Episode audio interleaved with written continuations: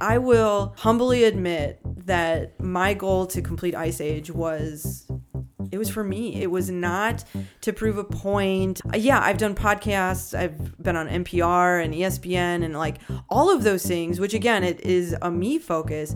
But the coolest thing that came out of it was the impact that it had on 8 to 12 year old girls. Hey, Paceritos. Welcome back to the Cream City Pacers podcast. I'm your host, Alex Main, and this is your local show for running inspiration. Today, we had the honor of sitting down with Annie Weiss. Annie is most notably known for holding the record for the fastest known time for running the entire 1,200 mile Ice Age Trail. 1200 mile ice age trail. And get this she did it in only 21 days. Absolutely insane. It's so impressive. And annie's resume is stacked. She's run the leadville 100 twice. She's run the Black Canyon 100k she's glided through a few boston marathons and the new york marathon. And this year she ran badwater competed in the ccc and recently cruised through the berlin marathon. You would think someone like this was a born runner but for annie it's something that she picked up in college after she was done with soccer. It's incredibly inspiring to hear her talk about how fast she thought a 13 minute mile once was to now seeing what she has accomplished. I hope you guys enjoyed today's show. I know I did. And if you do, please go out and leave us a review on Apple. And I ask that you share with one friend that you know hasn't listened to the show.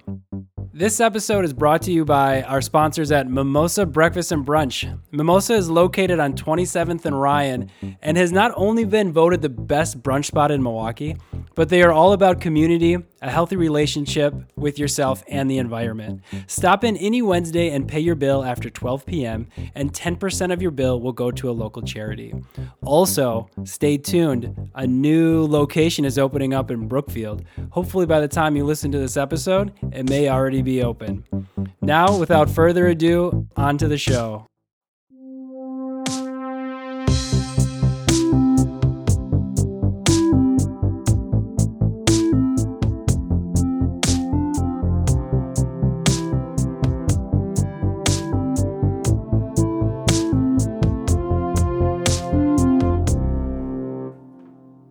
It's good to be back in the studio for another Cream City Pacers episode.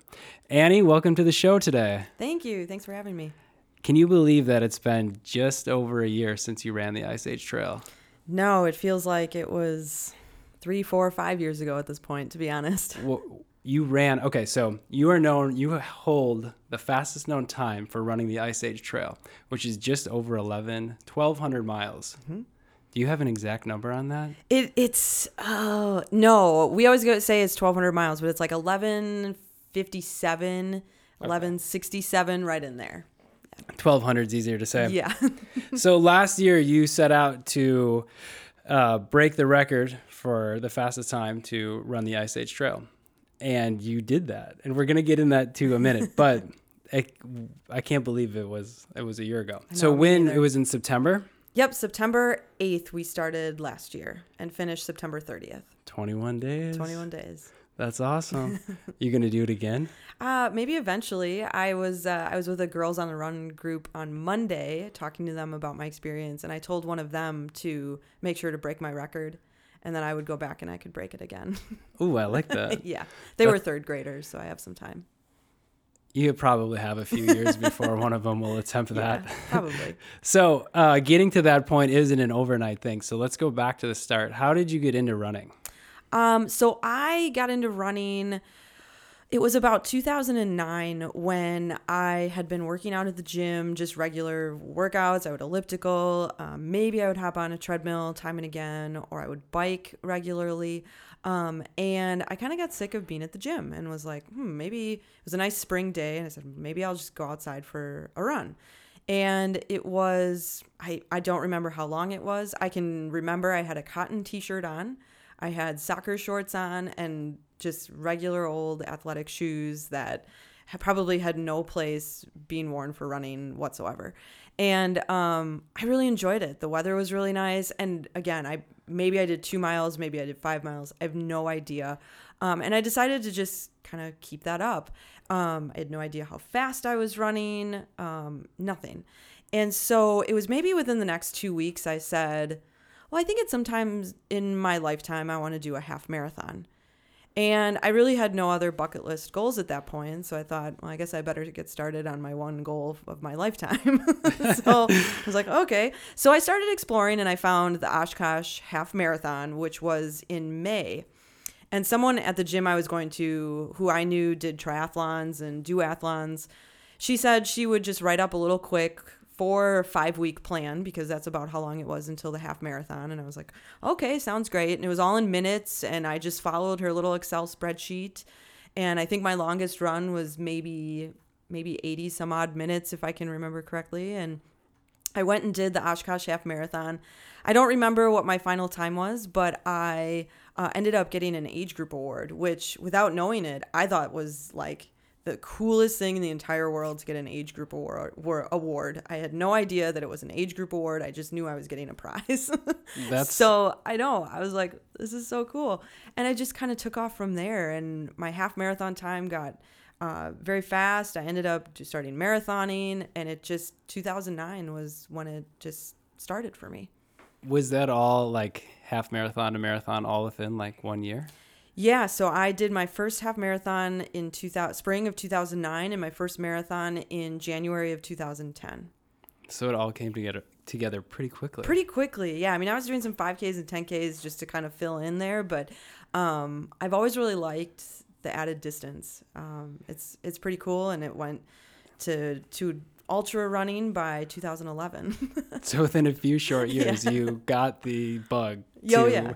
So I mean, running a half marathon is crazy in itself mm-hmm. and you that was your bucket gold dream at the time right yeah. to becoming an ultra runner in a few short years uh, what what do you think clicked for you to want to do that i mean a lot of people say addictive personality or something gets yeah, you into right. ultra like did you something. have that with other things that you replaced or well, did like running fill a void it, it probably did fill a void at that time. Like when I think back and I think really hard about it, I started running in college um, I th- probably about it was I think around my third year of college when I was just I had no path. I didn't know what I wanted to do.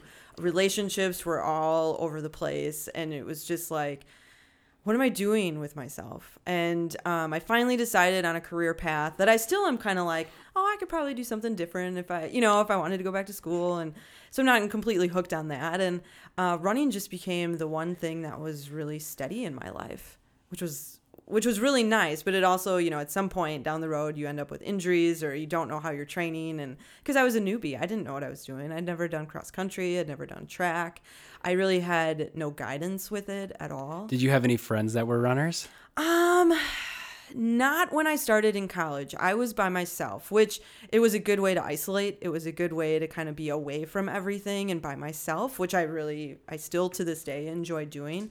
Um, and then as I, uh, I, I remember doing in 2010, I did um, the Lake Country Half Marathon, and I, I ran a 126. And Trey, with Performance Running Outfitters, was at the finish line, and he came, he approached me and said, "Do you want to be on our team?" And I was like, "Heck yeah, I want to be on your team. sure. Who are you again?" and it was you know it was one of those things where it was like, "I'll be on any team in the world," and I met people that way uh, which was really really cool. I um, I then carpooled with other pro runners to the Lakefront Marathon, and I just got involved with the pro team.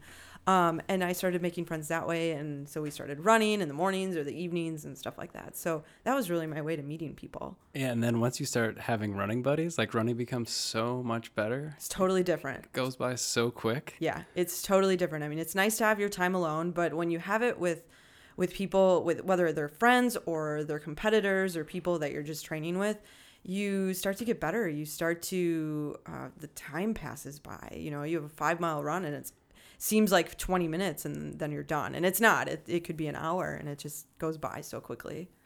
Yeah no i couldn't agree more. So you in a few short years you're now running ultras. Mm-hmm. how was that? You're just like you know what? I love running. I love being out here. Or was it did you get introduced to like trails and that's kind of what opened your eyes to that so for me when i started running um, in 09 everything was really great in 2010 um, i had qualified that fall for boston and by 2011 I kind of got probably a little bit more of the addiction bug than I should have.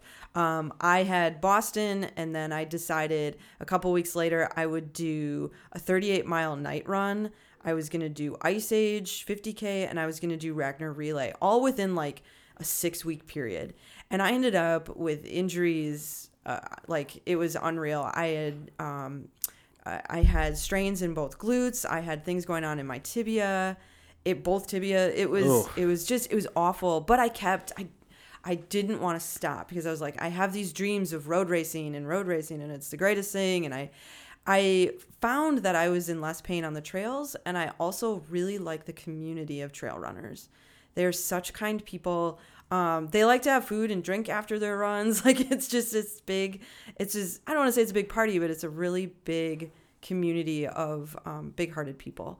Um, so that really, I want to say the Ice Age 50K was the first ultra I did in 2011. And um, I had to take some time off in 2012 and by, and 13. Uh, but by 2014, I started getting back to it and made the decision okay, I think I'm going to do trail running at this point. And in there in 20, end of 2011 to middle of 2014, I was either injured or I was really trying to push breaking the three hour marathon mark. And neither, it was just a bad situation. It was injury was always taking over, but my mind wanted to break the three hour mark. And so I kind of, I stopped really enjoying road racing. It just wasn't fun anymore. Yeah. Do you see that same like mind battle happening in the trails? I think it does happen um, for sure. Um, I think for me, that is one of the main reasons why I did Ice Age. And I know that seems kind of weird because Ice Age is 1,200 miles, but I was so tired from racing, from the competition with other people, and always feeling like someone's behind you and you need to make sure you're getting this time, and just just the general pressure of competition. So I have felt that a little bit on the trail, which is why I shifted to let's do something totally off the wall where I'm competing against myself and really just a clock and that's it. Um, so that really that that feeling of being maybe a little exhausted from the sport led to Ice Age. And after Ice Age, I really gained an appreciation for taking breaks a little bit more than what I had been doing. Um, where it's okay, take three months, six months, you don't do a race, or nine months and you don't do a race, and that's okay. What do you think that was? Was that like a feeling of accomplishment afterwards, or just like your body needing it and you coming to this like fruition of like, well, I mean, I just did this. I ran the entire Ice Age trail, and I think it's a little bit of both. I think there was definitely that. Okay, I did this. I'm taking some time off because of my accomplishment, but also too, my body was was beaten up quite a bit. Um, I, I after Ice Age, I was not injured.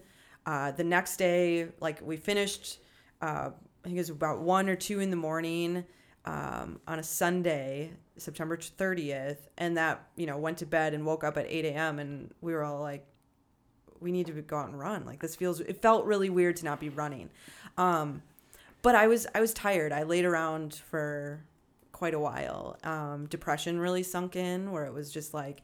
I just wanted to be out on the trail. I just wanted to be running and not, you know, you have to go back to work and groceries and dishes and cleaning and real life. Um, that it, it was a hard transition for probably a good five months, six months even, uh, to get back to just a, a state of happiness with um, running again. Uh, just life, the acceptance of you have to wake up and go to work, you know, things like that. Yeah, I mean, you literally for 21 days put everything into what you love. Yeah. And then it led to this like five month depression or just like yeah. slump. That, yeah. That's crazy that something you love can drive you to do that. Yeah, I so I started doing some research on it and it's pretty common for um, hikers to experience this, like through hikers when they go maybe they're doing Ice Age or Appalachia or Is a through hiker where you do something like, long. something really like long that. where you're out there a long time. Okay. Um so camping might be involved or maybe they do it uh, on a regular basis. Maybe it's retired people or maybe it's people who mm-hmm. just have the ability to to be out on a trail or in nature for long periods of time.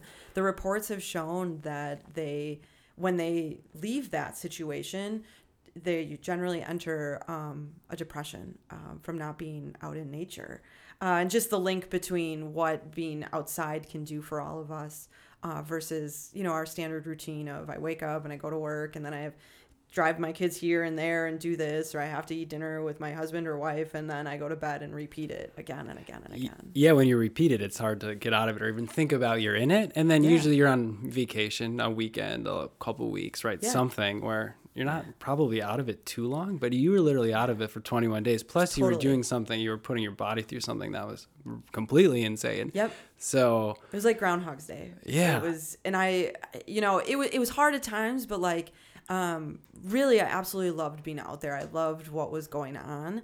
Um, and yeah, it certainly was hard that I wasn't smiling the whole time or anything like that. Like, it uh, probably had no its way. ups and downs. All right, so let's go back to the start. So, Yeah. you just why did you decide to run the Ice Age Trail? So, uh, my husband and I were on uh, just a trail run, just a fun run in December of 2016 over Christmas break or around New Year's, right around there.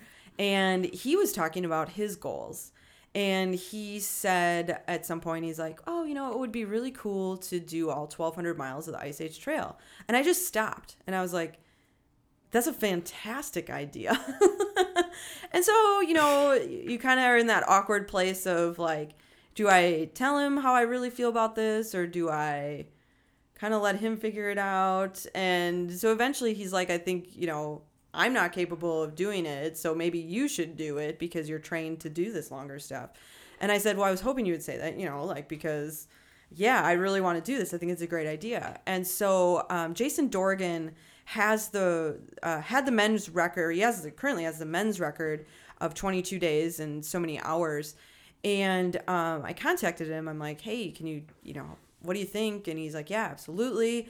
He did it in April, and I decided I would do it in May, and I would just mimic what he did essentially. So I uh, first attempted in May 2017. And um, lo and behold, we had an awful winter up north. But I just assumed I'm like, oh yeah, it's Ice Age Trail, so it'll be like running at Lapham or the Southern Kettles or Northern Kettles. Everything will be fine. Um, it'll be as beautiful as Holy Hill. Let alone the whole uh, top half of the state is rugged trail running, where you're climbing over trees. You've got bears and wolves and raspberry patches and a ton. At that time there was so much water runoff from the snow. There was a ton of standing water which had that nice beautiful green scum on top of it. Uh, so i ended up getting it was on day nine i stopped and i had a bacterial infection through my legs um, it was really gross to be totally honest That like, sounds nasty. it was gross yeah like like, did you see it? Like, was it like building up after a couple days, or does it kind of just like hit you and it, you're like, it was probably by day six seven that i was the swelling started to happen and then a discoloration started to form on my feet and uh, lower legs like my around my ankles Mm-hmm. um, around day seven and then by day nine i barely got into my shoes. The swelling was so bad. Whoa? um there's a pt up there who uh, i i know and he was like well let's just try to like tape your legs to try to keep swelling and it just it wasn't working. It was painful. Um and i went to an urgent care facility in Antigo and the you know the the doctor who was on call that day was like oh you sprained your ankles. I'm like no i didn't sprain my ankles. I i played soccer for you know through college. Like i know what sprained ankles are and this is not sprained ankles. And he's like yep don't ever run again. Like this is Totally not helpful. no, I got a bill for like four hundred dollars for a misdiagnosis. So I, I ended up uh, calling my sister, and you know had a really emotional, tearful conversation with her, and basically decided like we need to pull the plug on this. Like, how can I go another uh, at at that point eight hundred miles? Uh, actually, even a little bit less than that. But uh, you know, for how many more days? Like, this isn't gonna. I can't manage this. So the whole car ride home, just tearful, and it was so upsetting. And I go to my regular doctor, and he's like, he just literally just looked at it, and he's like, "Yeah, you need a steroid." And I'm like, "What are you talking about?" And he's like, "Just put this topical steroid on it. You have a bacterial infection." And within two, three days, everything was gone. It was unreal. Do you think if you would have had that diagnosed correctly, you would have been able to keep going? Or would That's have messed up? Because another three days would have probably thrown you off. It would have totally thrown me off, You and went to- just the the water was not stopping. yeah, I Like, mean, it was only going to be more and there was only going to be more. So I mean, it's in hindsight and just based on what happened last year. Like I'm glad I stopped and it's over. Like the 2017 run was a good learning experience for us. Um, we did a better job in 2018 with planning. Uh, we chose a completely different time frame so we wouldn't have to deal with the snow melt. So there was there were a lot of good decisions that came from it, but it was a whole year, over a year of kind of these bricks on my shoulders because Yeah, I had this goal and didn't get it. It wasn't just like, well, we'll do it in a couple months. It was a year and a It half was a later. long time. So were you? What did you do in that year and a half? So in that year and a half, uh, so in I took June off um, in 2017, and in August 2018, I was running Leadville for a second time.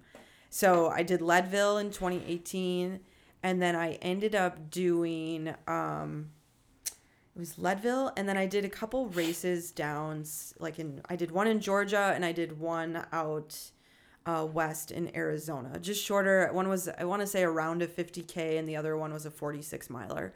Um, ended up uh, placing at both of those, uh, doing really well at Leadville, but I was tired. I was exhausted. And, uh, you know, you put in your bid for the Western States Lottery and find out in December. And again, I didn't get in. So now it's looking at 2018. What do we do? Um, uh, we had gotten into Boston, and it was my husband's first time. So I was like, okay, well, we know we're doing Boston.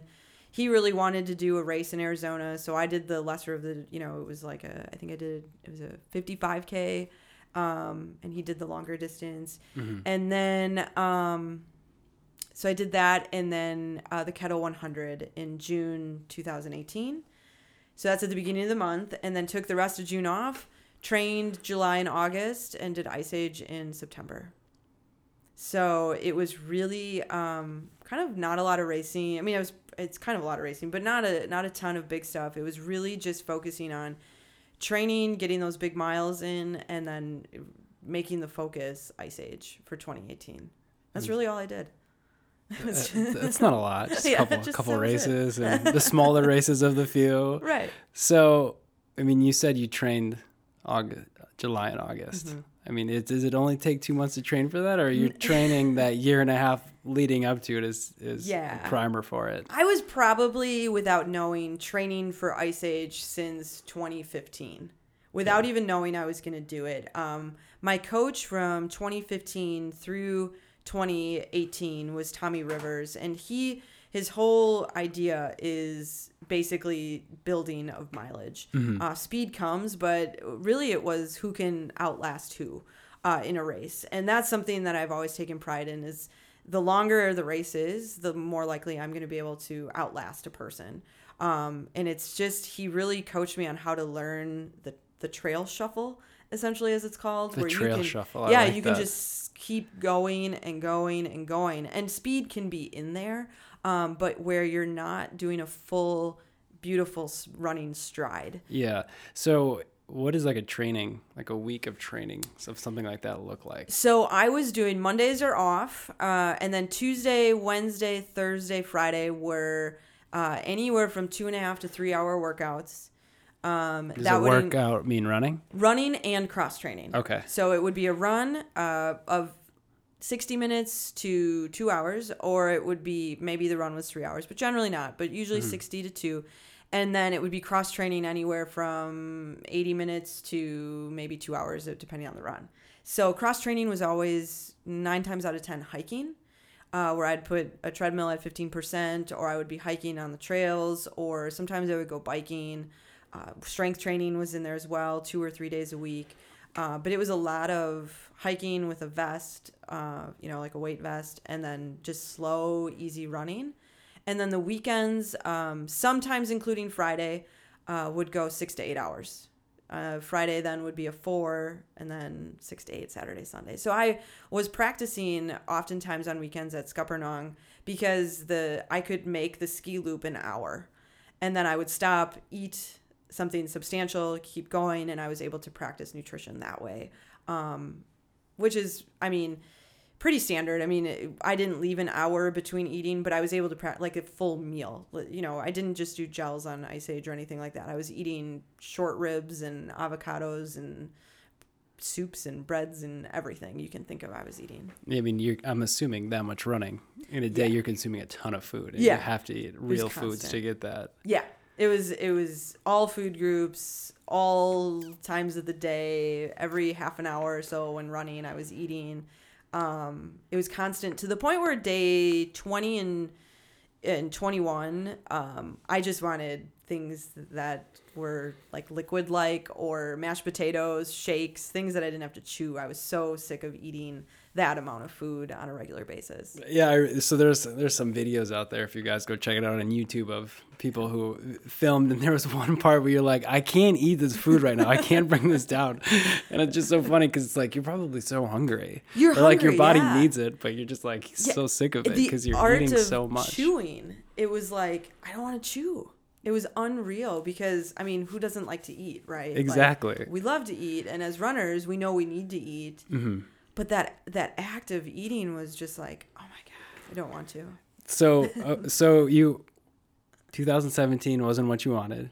You get you did a lot in 2000. The rest of 2017, 18. Okay, so now you're back at the start of the ice age. You've already done like these 400 miles, so you know what to expect. Um, did anything change, like your mindset or why you're setting out to do it? I assume now there's some like trying to get the chip off your shoulder, like you want to go after this, but.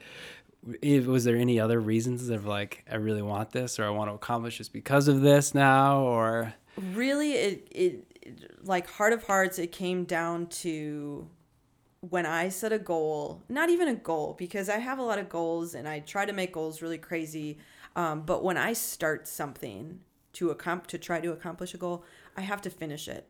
And so for me that was really really important um, because i don't think it's fair you know a lot of people will start something and then I don't know if it's a loss of interest or it becomes too hard and so they don't finish it. And I think it's really important to show people that once you start something, it's important that you you see it through, that you follow through. Whether it's, I mean, it could be as something like learning an instrument mm-hmm. or something like that, where you know, like whatever it is that that you started, I think it's important to finish it. And so when it comes to running, that was really important to me. I was like, this is this was totally for me to be able to yeah get the chip off my shoulder and say like i set this goal i really want to do it and t- prove to myself that that i can accomplish this goal that i set out to do whether i break a record or not that's kind of a goal on top of the goal Yeah. uh, to just do it and do something totally different Cool.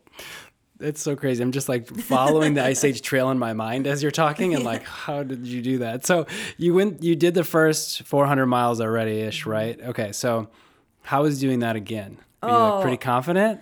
And now we're talking. It's not May, and but it, you had to have some hot days. Still Oh yeah, yeah. So we started September, and I I remember from doing it in 2017 what the trail was like, and I was so scared it was going to be like that again. Mm-hmm. Um, and I can't swear on a Bible that the 2017 400 miles and the 2018 400 miles that I did of northern Wisconsin was the same trail.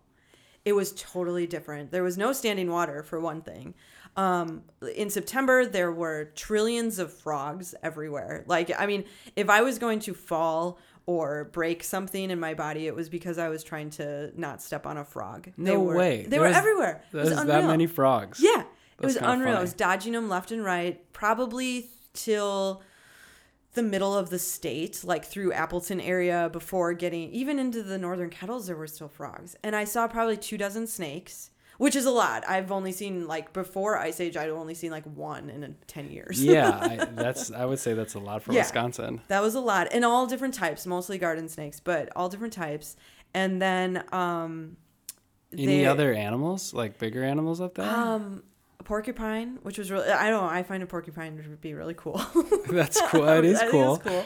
Um there were bear tracks, wolf tracks. Uh, did hear coyotes, didn't see one. Tons of deer, lots of pheasants. Which I don't know what anyone's experience is with pheasants, but when they take off from the ground, it sounds like a helicopter starting, and they usually do it because they're very slow. At like, Mm-hmm. so you're within like five feet of this helicopter taking off from. The ground That's kind of funny. Yeah, so you'd get really startled at times, but otherwise, no other wildlife. I did have a bear bell on me. Um, parts of Ice Age, uh, especially northern Wisconsin, there's uh, one section that is the most heavily occupied bear section, like where bear travel is really predominant. There, you go through the uh, most inhabited wolf sections of the state, and then also there's where you can see the most number of porcupines.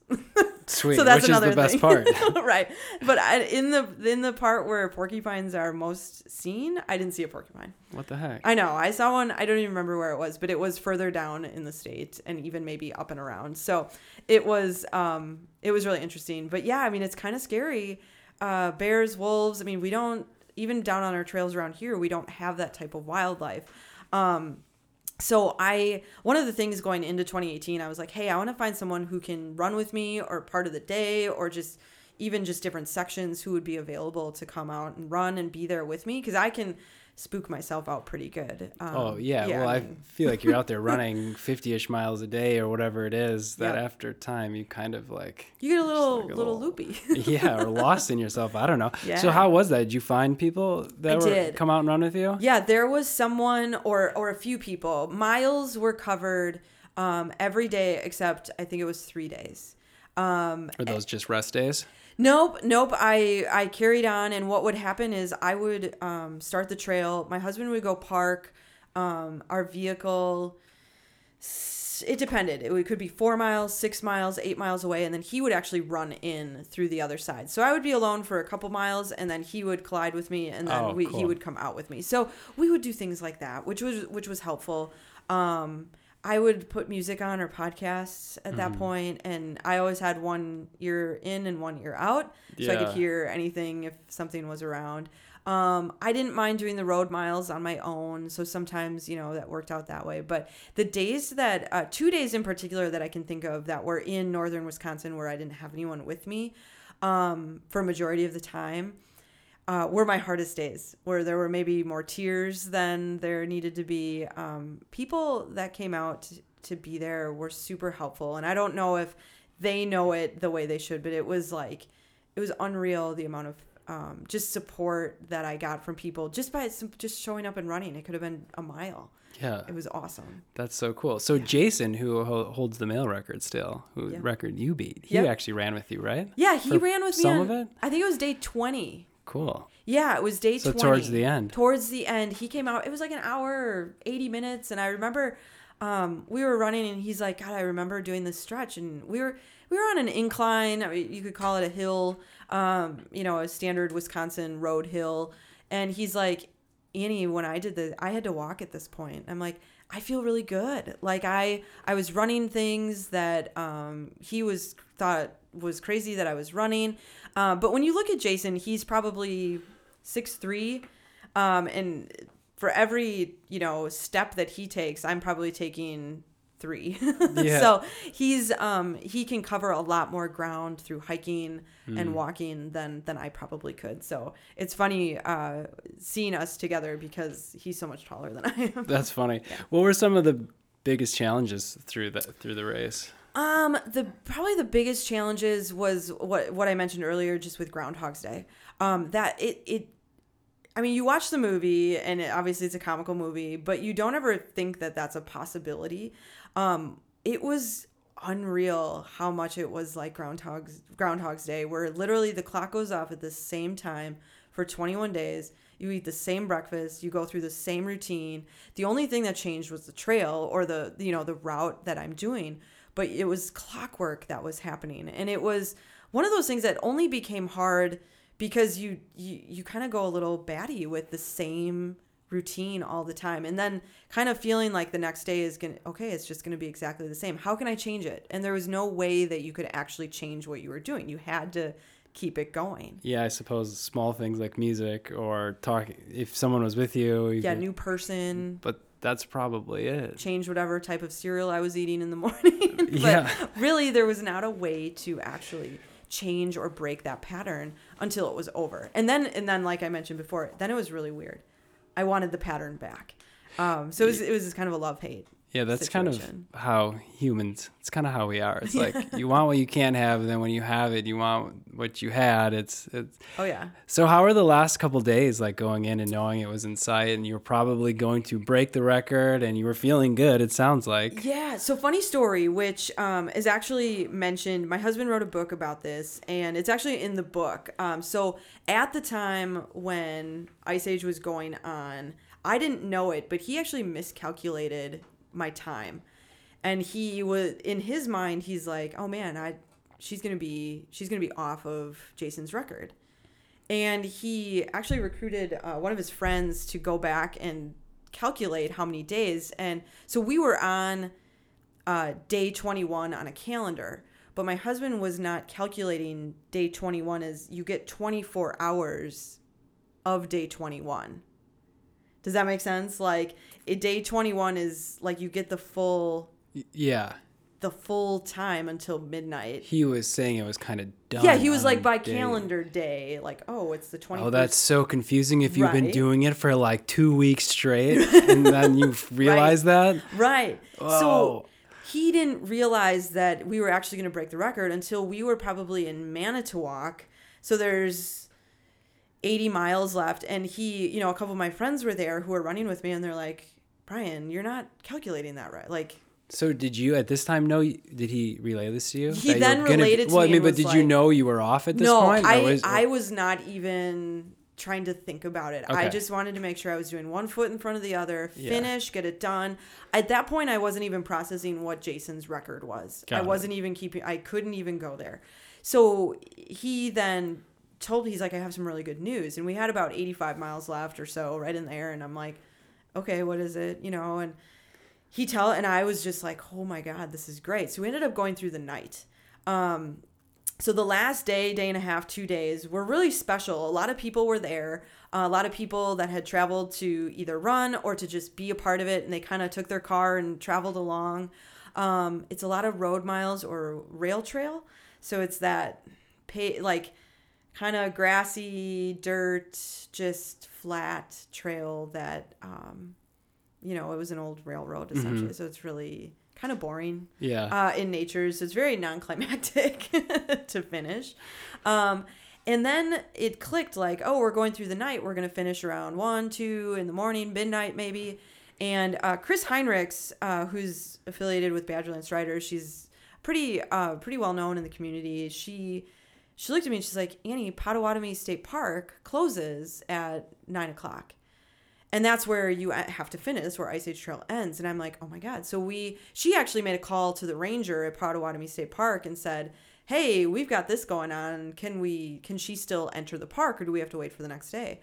And um, they said she can enter just make sure everyone's quiet because there's campers and everything going on and um, and it was i mean there was you know a caravan of 15 people. Like it wasn't you know a 100 people that were following along. So we were able to finish. They let us in um, let me finish in the park. And uh, it was really really cool uh, the sad part is the the guys that i were run that i was running with and myself our headlamps burnt out how so i was like oh my god how far out were you? we had it was like a mile two miles like oh, so it was like right at it was the like end. right at the end and so the guy who was doing the video had a little flashlight and so he gave that to us and but the thing about potawatomi state park that section of the trail is three miles and it's super challenging it's rocks and roots and so it was like oh my god of course so it took a long time but we eventually got there That's so funny. So how was it? So what is the finish line? I mean, what is the end? it's end? a rock it is a rock with a plaque on it that says you have it's something like you've um, made it to the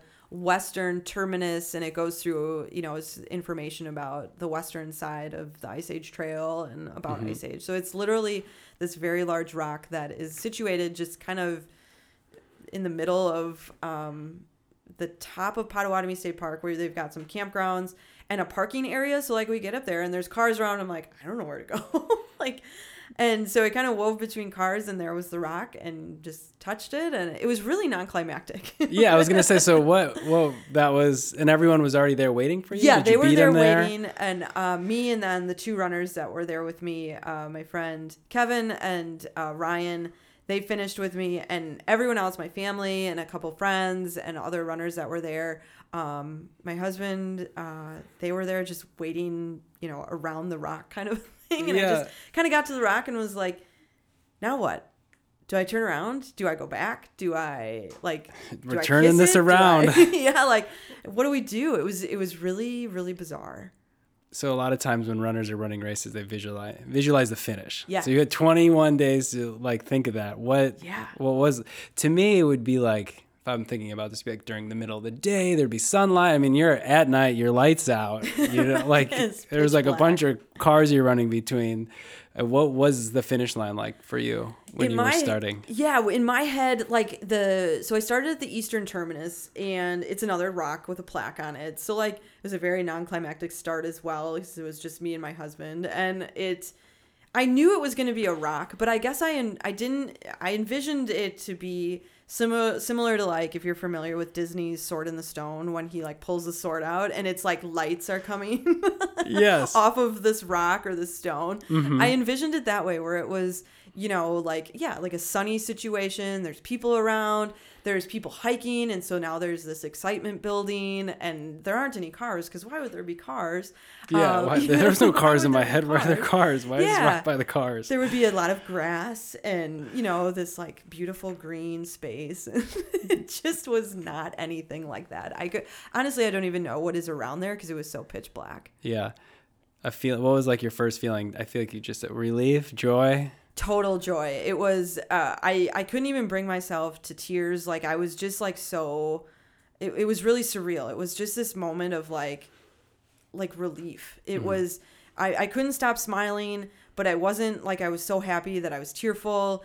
I i was cold. I was you know kind of like where are we gonna sleep tonight? We don't have a room booked. So i was worried about that. It was just Yeah, this like like- flood of emotion coming at me So you're always so focused on like your next move the Oh, next day, and there was no. There really at this point it was no there was none it where to eat. What did you do? Like what? what like it's one o'clock in the morning. Nothing's open. Nothing's you guys like just go somewhere and We started driving um, home. We made it so from Door, Door County, I think it's like four hours Mm-hmm. back to Milwaukee area. So we made it two, and then my husband's like, I can't drive anymore. So we we pulled into like a gas station area, and he's like, I'm just gonna sleep for like 15 minutes. Well, like, you know, two hours pass, and I'm sitting there awake, like. But my legs were in no pl- like I did not want to drive. Like I was in Yeah. no shape to be functioning be, be below my waist. And so um I just let him sleep. His daughter was sleeping. And finally I woke him up. I'm like, I'm in so much pain from just sitting here. Like we got to do something. so we drove, we got home at 6 in the morning. Uh, back to Milwaukee. I fell asleep for two hours. I, I venture to guess I did sleep in the van a little bit, but uh, went to sleep at eight o'clock in the morning. Uh, my husband had already been up. He actually didn't go back to sleep when we got home. And um, he, you know, I woke up. I put on cartoons, and because that's what else would you do on a Sunday morning? Watch Yes. cartoons. um, Mhm. And he's like, "Do you want something to eat?" And I'm like, "This is so weird. Like, it's 8 a.m. We should be out running for an hour already. Like, I, it felt so weird late in bed." And so he's like, "Do you have any requests?" And I said, "Well, actually, you know what? George Webb's, which is like now it's closed actually, but it was down. It's down the road from us. I was like." Why don't you just? I wouldn't mind some George Webb, some greasy eggs and hash browns and toast that has a ton of butter on it, and that sounds wonderful. And so I ate that laying in bed and just spent the whole day just chilling out. It was so weird, so weird. I had the whole next week off. Um, I actually had quit my job and had taken another job, so I still had some time off, and it was it was great. I just I slept and I slept and I slept. it was unreal. that sounds incredible. Yeah, I know. just lounging around and recovering. How long did it take you to recover? Um, I would say so. My first recovery day then was, you know, September 30th, uh, October 1st, right in there. I would say I ran maybe for 10 minutes, I want to say about three weeks later, um, just to kind of see what it felt like, where my legs were at. Um, my first real run back where I started training again again was after the new year.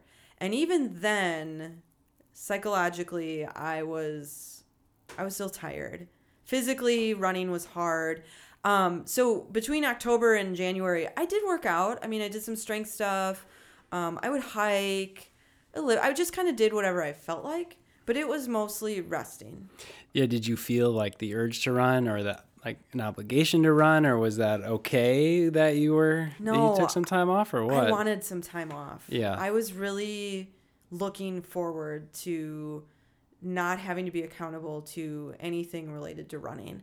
Is it hard to not go for a run? Yeah, because it's just part of who you are. Um, but I also know that if you let that get the best of you, you're going to be injured or you're going to overtrain or you're not going to have that desire to go race something else. You know, like it just um and it was important to me to go and look at 2019 with like I want to do things in 2019. I don't want to just recover for a year and a half just for the sake of going out and doing 5 to 10 mile training runs. Like that was not important to me. Yeah. So when did it like sink in that you accomplished the Ice Age Trail? Like right away? Did it come to you a few weeks later? That's a I'm sure there was some like downtime where you were just kind of decompressing, but Yeah, that's a great question. Um, it took a little bit. Like it was like I know I did this, but what did I just do? Like what just happened? And I would say it was probably not until oh November, December when you know you're putting in for states and you're like, wow, I only have states qualifier back from June because of what I was doing in the fall was like you know so incredible but not a states anything you know it just Yeah. it started to click as I started to think about running for 2019 and what that was going to look like. And you look back on your year and you're like, whoa, what just happened here? Like, I didn't really do much, but like what I did individually was really a cool thing. Yeah, it really is. It's took not like it was a race or anyone else No. can relate to it. It's, I mean, you look, you you start googling it, and it's like, Fox, you're in the local news. You're getting, you're on all these podcasts. You know, you're there's articles being written about you. There's, I mean, it's pretty cool to like, for me when I when I see that, it's like, well, that's like. That's really cool. That like Yeah. it, it had to feel a little cool when you It, saw that. it was, and it's it's more like I had I was doing Ice Age for myself. Like I will humbly admit that my goal to complete Ice Age was it was for me. It was it was not to prove a point. It wasn't to for anyone other than me. And what ended up actually happening, yeah, I've done podcasts. I've been on NPR and ESPN and like all of those things, which again, it is a me focus. But the coolest thing that came out of it was the impact that it had on eight to 12 year old girls. I've done more talks in the state of Wisconsin to um, to that age group, uh, mostly girls, but then some boys are in there as well. Different running groups or classes, um, uh, in all different parts of the state, and it's it's so cool the inspiration that this led to for a young population of people that are just starting to run. They're you know you've got um, that age group is maybe just getting into it, whether it's in middle school or their parents are doing it, so they're doing you know some fun runs with them. And I never, in my wildest dreams, thought I would inspire a young population just through my own selfish goals. And so that's been probably the coolest thing that's come out of all of this. And that and that makes me really proud to have done it. That's super cool. Yeah. I mean, you said it before. You hope that one of those third Yeah. graders that Girls on the Run will beat that record someday, and Yeah. that's so cool. And that's what that's what you were able to pave the path for. Yeah. So has that led to anything else for you? Like inspired you now to do anything different, or like what, what's what's next? I mean, Well- it's been a year. Yeah. So um my my goals for 2019 then became obviously as as some people may have read in the book or will read in the book Which like plug for the book. So let's talk about that real Oh, quick. so your yeah. husband, who is like your biggest supporter Yeah. through all of this, wrote a book. Yep. A little bit about that quick. Yeah, so it's called See You at the Terminus. Um, hi- my husband's name is Brian Frayne, and he loves to write.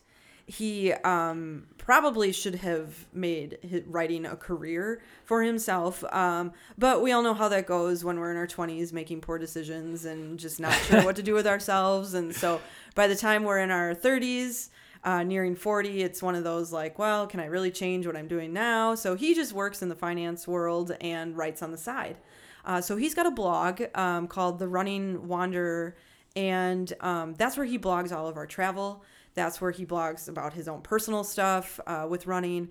And so what he did is he took all the blogs, 21 blogs that he wrote about Ice Age, and he basically fleshed it out into the actual story because what was missing in the blogs was a lot. Um, he didn't, I was reading the blogs, so he didn't want to put his actual heartfelt thoughts into his blogs or things that maybe were affecting him because he knew I was reading it. And I'm a I'm a caretaker, I'm a people pleaser, and if he's upset about something, now it's like, oh my god, I can't believe what I'm doing is affecting you to this degree. So uh, he wrote a book from his perspective about uh, really his experience through my experience of the Ice Age Trail uh, for all 21 days. So there's there like I, I've read it um, and on the same two pages you will laugh you will cry you will be upset you will go through this whole whirlwind of emotions so it's it's a cool book and um it's inspiring i mean it even was kind of like even when i read it i was like wow this is like if, if this were anyone else i'd be like this is so cool i want to go to the ice age trail i want to do that so he did a really great job on it That's awesome. And Yeah. where can you find the book? Okay, it is. Uh, you can personally uh, direct message me or him on Instagram or Facebook. Um, or you can find it on Amazon. And if you direct message us, we'll send you a copy uh, because we usually have some at our house and we'll just mail you one or we can send it somewhere. And then uh, if you don't like that, you can get it on Amazon. Um, just search See You at the Terminus. Cool. All right, you guys go check out that book. Now back to our programming. Uh, All right, okay, so, I think we were talking 2019, Yeah. where kind of this all is leading you to. Yeah, so uh, after Ice Age, uh, one of my friends uh, who came out to run, Brad, he kind of really offhandedly said on the trail, it was around day 18, 19, he's like, hey, you know, this would get you into Badwater. And I kind of was like, oh my God, you're probably right. Like, it was almost like that moment where it was like, challenge accepted. And um, so I thought about it and I was like, well, he kind of challenged me to do Badwater. And I think it's a good idea. But i'm i am not a hot bodied runner. I don't like to run in the heat. I never have and i've never done re- really well at it. So i thought to myself like i can't just go and think i'm going to finish badwater with this idea that i was challenged to do it and therefore will will be able to finish. Like i need to have some sort of personal goal attached to it and so i thought long and hard about it before um, putting an application in to do it and I said, you know, it would actually be really good if I did Badwater because I need to prove to myself that I can run in the heat. And that was because it was that that was the challenge for me was actually getting through 120 degrees for 135 miles.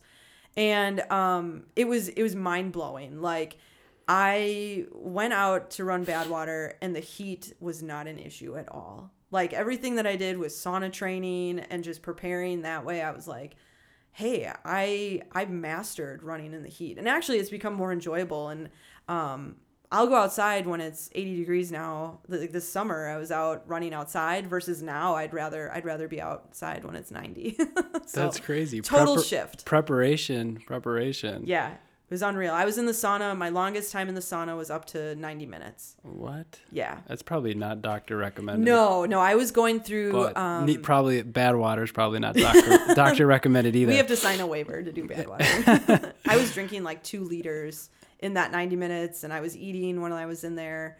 Uh, Yeah. like it, it, I, was- it was a lot of self care. so when you were out there on the run, was heat wasn't a constantly eating thing. and drinking. Yeah, it was like I was wearing. Um, basically, you're in an all white. It, people envision like the suits, but no, I was in regular socks. I didn't have to change my shoes. I wore the same shoes the whole time. Oh, really? Yeah, I didn't. My shoes didn't melt or anything like that. I was just thinking like so much sweat. That it was Yeah, just, like, that's true. They did get a little wet, so I did change my sh- socks Yeah, okay. occasionally. But Got it. um, I had special arm sleeves that, when they are wet, they cool. Essentially, um, they they're UV protected and everything, and Yeah. then a certain visor, and that you could put ice into it, um, and just special equipment that way. Mm-hmm. But you essentially are like soaking wet the entire time. Yeah. Like you're constantly your team is spraying you with water or sponging water onto you um for literally the whole time. It was unreal. And the the coolest it gets, I think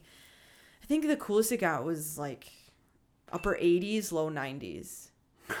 Which So- actually like felt cool like when you were out yeah, there. Yeah, when you're out there, it feels great. Probably. Yeah. Uh, but here, that I mean, just to compare it, and it's not humid; it's dry, so you know, totally different climate. But um, I am But just breathing I Yeah. mean, just running in that Yes. heat gets to you, even if it's not humid. Yeah, breathing uh, out there was as if you were in a sauna. Yeah. and then it's to to compare like and and this goes for probably mostly girls but some guys too um take a blow dryer and just hold it on your face that's what it felt like running it went because there was a slight breeze coming at you so a breeze in 120 degree heat that's it fe- feels like a blow dryer on you it not not like if you hold it up real close but if you Yeah, you know yeah, you keep it like as if you're blow drying your hair it was so hot. But i really prepared for it and overcame that fear about running in heat. So um so that was really cool. And then uh six weeks later which i didn't i don't normally keep races that close together um i got into ccc which is a 100 kilometer race uh, at the utmb race site. Um so i had to basically go up and over six different mountains which was a great challenge That's crazy. yeah I mean, just the Ice Age to Badwater to, to CCC is insanely different terrains, Oh, yeah. climates. What that's crazy. Yeah, so like between Badwater, just I mean, to be totally honest, it wrecked my body. Like it, it was, I had to recover. I took, uh, there were six weeks between Badwater and CCC, and for two of those weeks, I wasn't doing anything. And then I started. I I ran maybe two to three days a week for the last four weeks, and then I was just hiking with a weight vest because I knew I was gonna have to climb six mountains that I needed to be able to hike, practice with my poles, and really just be prepared for for mountains, um, and and strengthen my legs that way. I, I coming off of Badwater with a race six weeks later, you're not gonna lose your fitness. You can run, like that's not going to be the issue. The distance won't be the issue. Sixty miles, you can mentally say, "Oh, I just did 135. I can do 60." So it was really preparing for the the terrain of a mountain and hiking constantly. Yeah. It was Crazy. unreal. So how so you were saying after the ice age, you know, you went through kind of like just a depression state for a little while. Mm-hmm. Did that kind did that go away once you started picking up running again and kind of figuring out your plan for this year? What Yeah, what you I did? would I would say so I was actually scheduled to run the Ultra Race of Champ- Champions in May of 2019 and I did not show up for that race because I was still struggling. So it was probably I want to say June, beginning of June, middle June, when I was I was still training for Badwater and I had already started.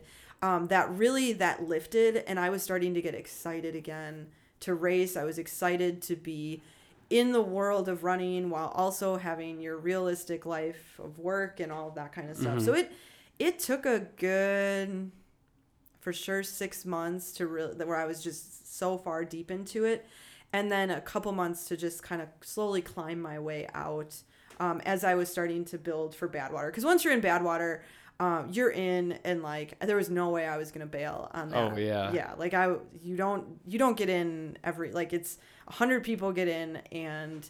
Um, you have to apply and it's you have to write essays and it's this whole this like whole a long deal. college Wasn't gonna do it. application process or a scholarship process just to run. Exactly. Crazy. That's so cool.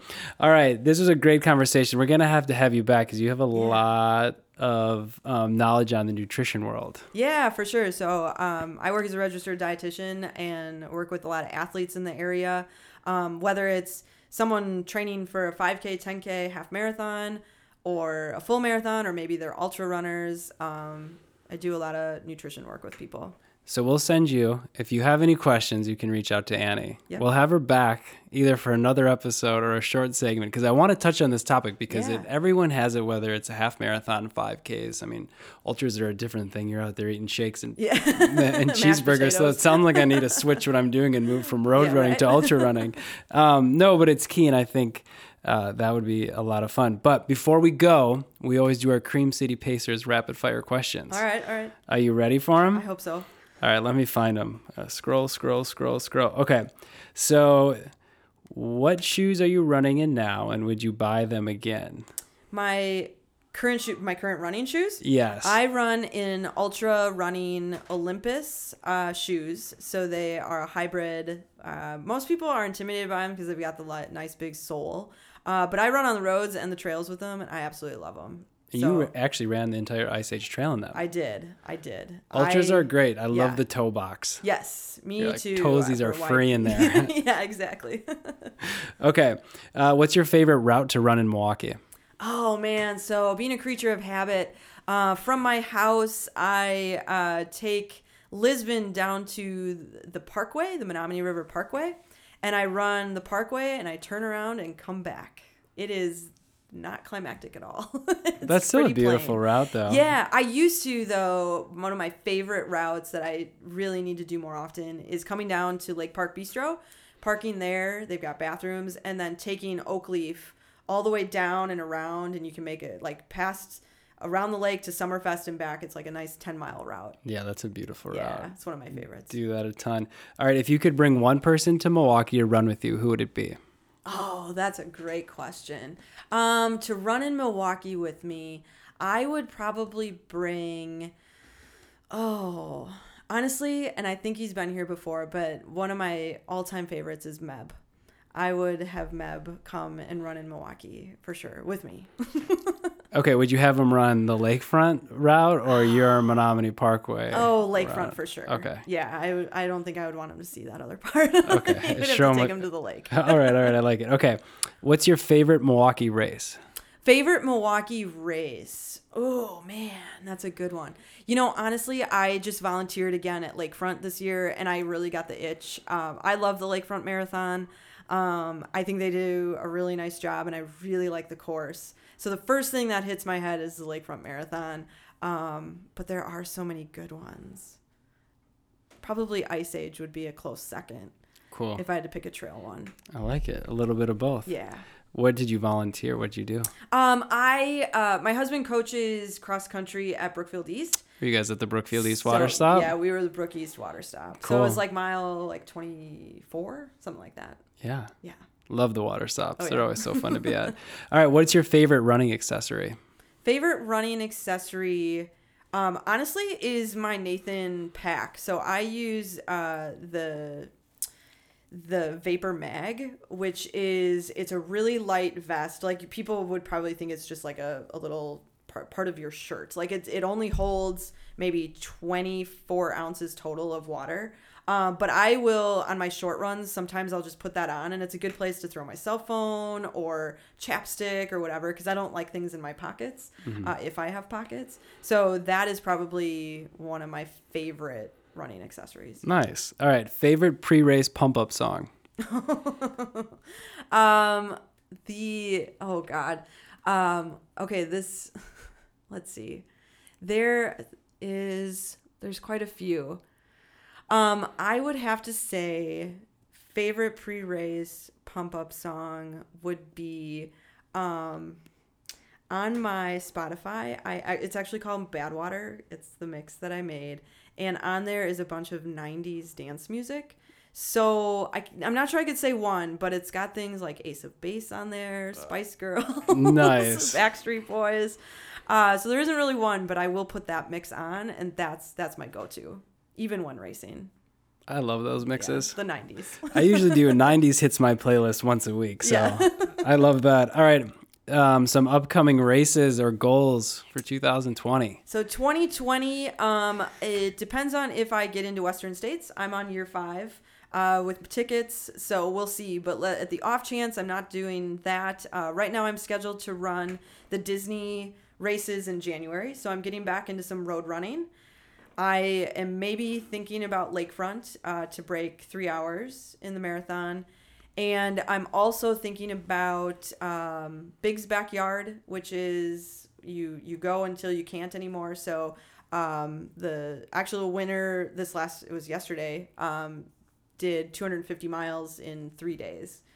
So uh, yeah, so thinking about some distance. I'm also thinking about doing the fastest known time on the uh, Arizona Trail, which is 800 miles.